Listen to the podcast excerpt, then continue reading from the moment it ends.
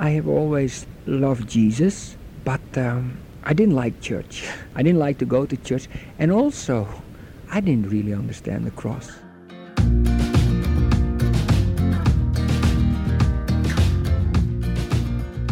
Welcome to Connections with Rich and Bobby. Hi, I'm Rich, Rich Omaris. And I'm Bobby, Bobby Hamlin. Now, today we'd like to introduce you to a Dutchman from Holland named Johan Schep. Now, that is the English version of the pronunciation. It's spelled S as in Sam, C H E P as in Peter. Doesn't look too hard, but he would say Johann Schep. A little harder for us English speakers. Well, he shares his story of himself as an adventurous young man, but he felt caged in and he needed to be set free.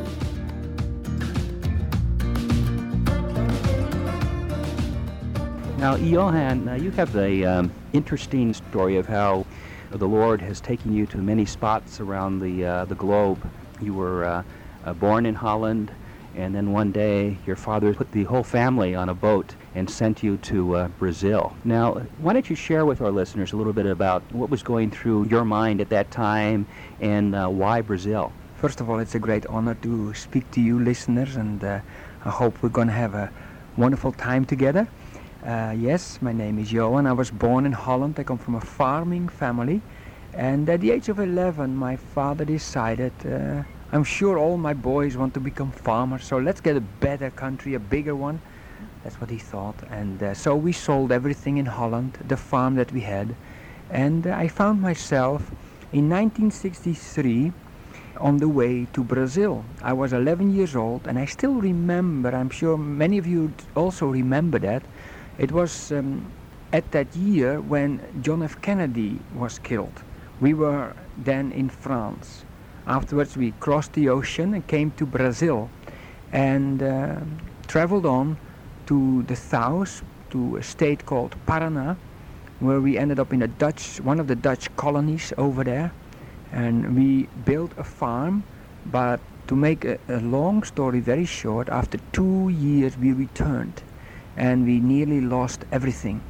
There was many problems uh, with the family, sicknesses, but also there was problems. Um, uh, in the colony that had just been a takeover from government, and there was a lot of um, a lot of problems, and we actually nearly lost everything, and we returned to Holland when I was about 14 years of age. Now that must have been very devastating after leaving a home and a farm that you had established in Holland.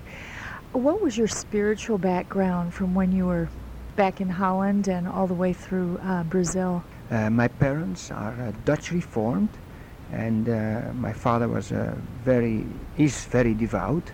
Uh, after every meal, we read God's word. Before the meal, we pray, and after the meal, we pray. And um, I always went to church. And I remember once I had an operation. It was in Brazil, from my appendix, and we lived in a very small house with only two bedrooms. One, How many children? Eight children. So, you know, one bedroom, no bed. We just slept on the floor, you know. Oh, okay. after the operation, I uh, slept in the bedroom of my parents and I saw my father every night going on his knees and talk to God. And that made a very deep impression on me. And uh, I thank my God for my parents. But as I shared, uh, at the age of 14, we returned to Holland, and that was actually immigration because we had to start all over again. And also, um, four of us were ill. It was a, a, yellow fever or something, something that had to, we had to be separated from other people. We didn't have a home. We lived in two rooms, and my father really was devastated. What had happened to the family in such a short time? Uh, and at the age of 16, I started to work. My father started a business. Uh, we became a milkman, you know, the shop on the corner, and we had two coaches that went from door to door selling bread and milk and, and groceries. And I love that work because I love people. At the age of 18, I had to go into the army, but uh, because I had become the breadwinner of the family, I was uh, set free from the army. After that, as we continued to work together, my father and me, uh, something devastating happened within our business. They built a big supermarket, And that meant that we lost a lot of clients. We lost also borrowed money, which was paid for goodwill of the business we bought. And that brought a lot of pressure. And actually, it was then during that pressure that I started to long for freedom. It was also, you know, the hippie period, uh, Woodstock, peace, flowers, freedom, happiness, you, you remember. But it was a problem with me because as I was the breadwinner of the family, I couldn't share this inner t- turmoil. Can I ask you, where did God fit into all this in your life? Did you have that background faith, or how did you feel about God or Jesus Christ at that time? Well, I have always loved Jesus, but um, I didn't like church. I didn't like to go to church. And also, I didn't really understand the cross. I didn't understand why I have to go the rest of my life to church because, you know, Jesus died 2,000 years ago. He would have been dead anyway. You know, and the blood of Jesus, I didn't understand. It was in my head, but not in my heart. And if I could get away of it, I wouldn't go to church, but I had to go to church. It was a golden rule. But I do want to share that I ended up in a crisis at the age of 21. Inside, I longed to be free. Outside, I had the responsibilities of making the money for the family. And inwardly, that started to break up, and I couldn't eat anymore, and I had to be operated of my stomach. I had an ulcer.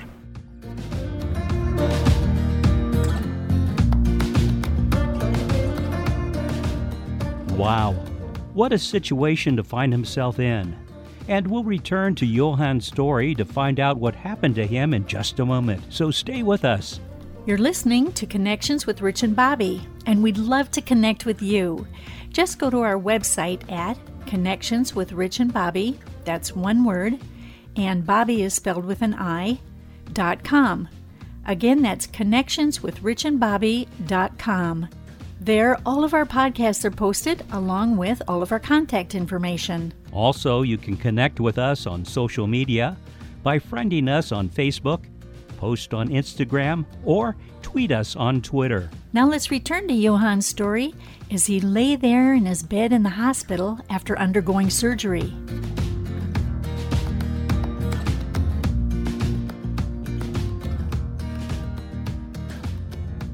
During my operation, when I was lying in the hospital, there was a doctor who spoke to my father and said something like, God made the birds, but man make cages.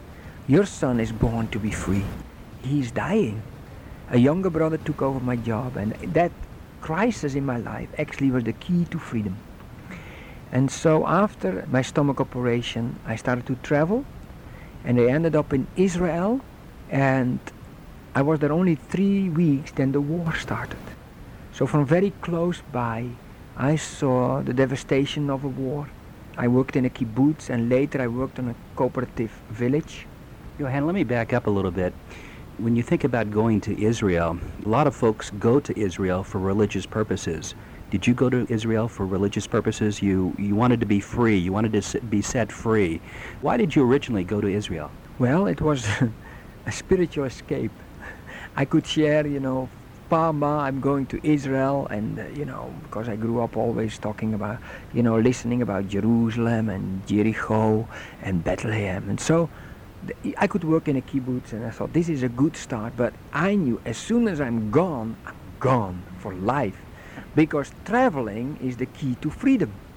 Traveling is the answer to my life's questions. But you know what? I ended up in the desert. It was an old year's eve. I remember it was 12 o'clock. I gave myself a hand. I said, Happy New Year, Johan. And uh, that as I was looking to the stars, I, I realized there must be a maker. And then the question came deep within can I get to know him personally? And it was a few days later, after I had built my hut in the desert, I wanted to live like Robinson Crusoe. That I met somebody and I was looking at the boats. I thought, wouldn't it be great to go and work on one of the boats? And then he said, he was from Holland as well. He said, you know, I've been twice around the world. Uh, I was working with the Marines, but there is no way out of the circle. Let me tell you what happened to me. He was a born Catholic. He said, I never read the Bible. We didn't even have a Bible in our home. But a month ago, somebody gave me a Bible. And then he said to me, I came to faith in the Lord Jesus. And when he mentioned the name of Jesus, I saw reality in his eyes. I saw, I saw something very beautiful. And that one sentence stuck with me. Well, back to my hut. And that night I just wanted to decorate my hut. So I went through my backpack, I found a world map, and guess what? Under in my backpack, I found a small Bible that my parents had put there. And I started to read that Bible. And I looked at the life of Jesus, and I found him a super hippie, you know, in my own language. But then later I came to the cross. And with the help of that sailor who told me, Johan, you're super hippie, you put him on the cross. I said, Why? I wasn't there. What are you talking about? He says, Yes, by nature, you too are a sinner, and it is for sin that Jesus went all the way to the cross at the age of 33. In that desert, I came to a realization that if I wanted to change the world, I needed to be changed. It came very close within my heart because I too, as all the people of the world that are born outside of paradise, I too am born a sinner. I too missed the mark. And I too realized that Jesus Christ died for my sins on the cross. He gave his blood, he gave his body, he took my sin upon his shoulders so that I could be forgiven. In that desert, I came to the realization what it really meant for Jesus to go to the cross for me. That Jesus loves me and gave his life for me. And I confessed my sin. I said, Lord Jesus, I agree with what you say that I am a sinner. And I thank you for dying for me on the cross. And something happened within. I was set free. You know, my focus was wrong. When you travel, you have to make a lot of decisions. Every day you have to make many decisions. And if you make a wrong decision, it can lead you really far astray. And there was a lot of invitations on drugs, on sex, on traveling, on, you know, this, that, and the other. And I had to make my own decisions. In that desert, I made one decision. I started to follow the right boss. My focus was on freedom, and that was wrong.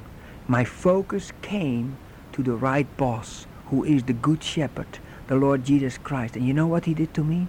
He set me free from within because he took away my sin, gave me a new life, a new spirit. And as the wise man, I went a different road from that moment on because I looked at my friends and I saw them also as people that are guilty before God. And this is how the work in the desert started.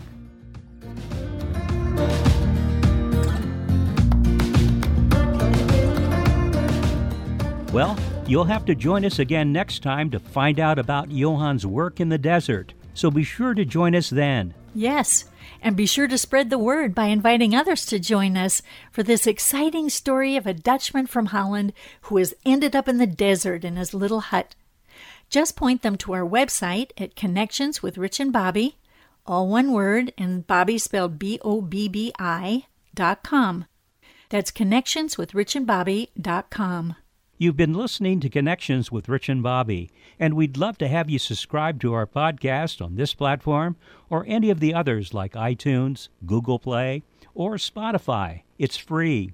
Now, if you have a smart speaker, you can also listen to us there. You simply say, Alexa, Siri, or Hey Google, play the podcast Connections with Rich and Bobby. And you can connect with us on social media on Instagram, Twitter, and Facebook. This is Connections, connecting with one another, as Romans 1 verse 12 says, that we may be mutually encouraged by each other's faith, both yours and mine. So thank you for listening, and remember, tell others and spread the word God's Word. And don't forget to join us next time on Connections with Rich and Bobby.